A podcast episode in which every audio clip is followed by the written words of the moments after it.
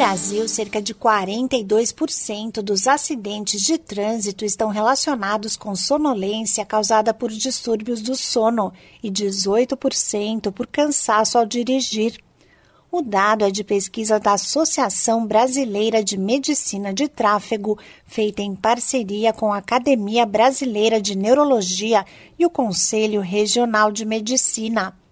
Um estudo realizado nos Estados Unidos indica que quando a pessoa dorme pouco, suas reações e estímulos ficam mais lentos. E quanto menos horas de sono, maior a chance delas se envolver em acidentes ao conduzir um veículo, afirmam os pesquisadores norte-americanos.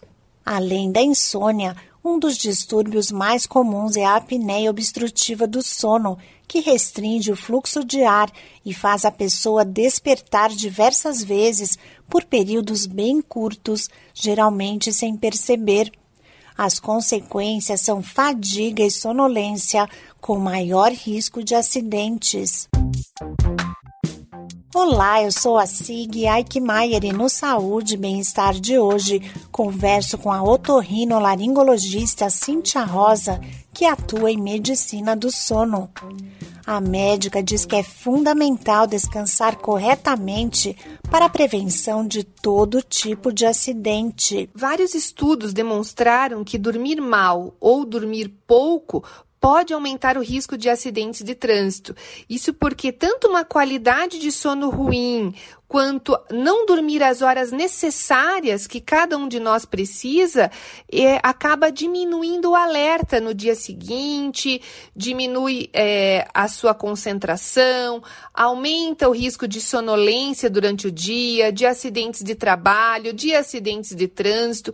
Então, dormir bem e dormir aquela quantidade que a gente precisa é fundamental para evitar acidentes de trabalho, acidentes de trânsito, para um melhor desempenho escolar, um desempenho no trabalho também.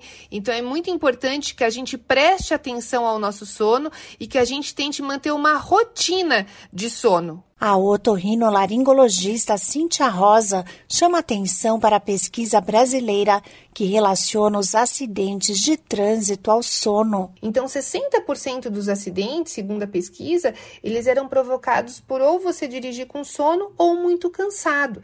Então, é muito importante que os, principalmente os motoristas profissionais, se você for fazer uma viagem a longa distância, que você tenha essa consciência de que é importante prestar atenção ao sono, que é importante dormir uma quantidade de horas adequadas, que você tenha uma qualidade de sono adequado para que você é, possa dirigir de forma segura. Uma causa bastante comum da privação do sono é a apneia, alerta médica que explica como o distúrbio se manifesta. Ela acontece quando há um estreitamento na garganta durante, a, durante o sono. Então, há uma diminuição da oxigenação e há uma fragmentação do sono. Você tem uma sensação de que, mesmo tendo dormido bastante horas, o sono não foi de qualidade, não foi um sono restaurador.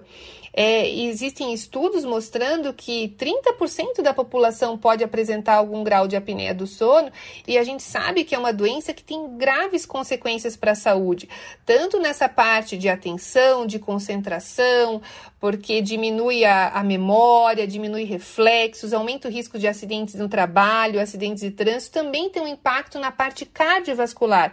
A apneia do sono, quando ela não é tratada, tem estudo mostrando que aumenta em sete vezes o, o risco de acidentes. E quando a gente trata o problema, o risco de acidente diminui 70%. A otorrinolaringologista Cíntia Rosa reforça a importância de buscar tratamento para a apneia do sono. Alguns dos sintomas do distúrbio são roncar, ter cansaço diurno constante, dificuldade de concentração, dores de cabeça pela manhã e falta de energia. Esse podcast é uma produção da Rádio 2.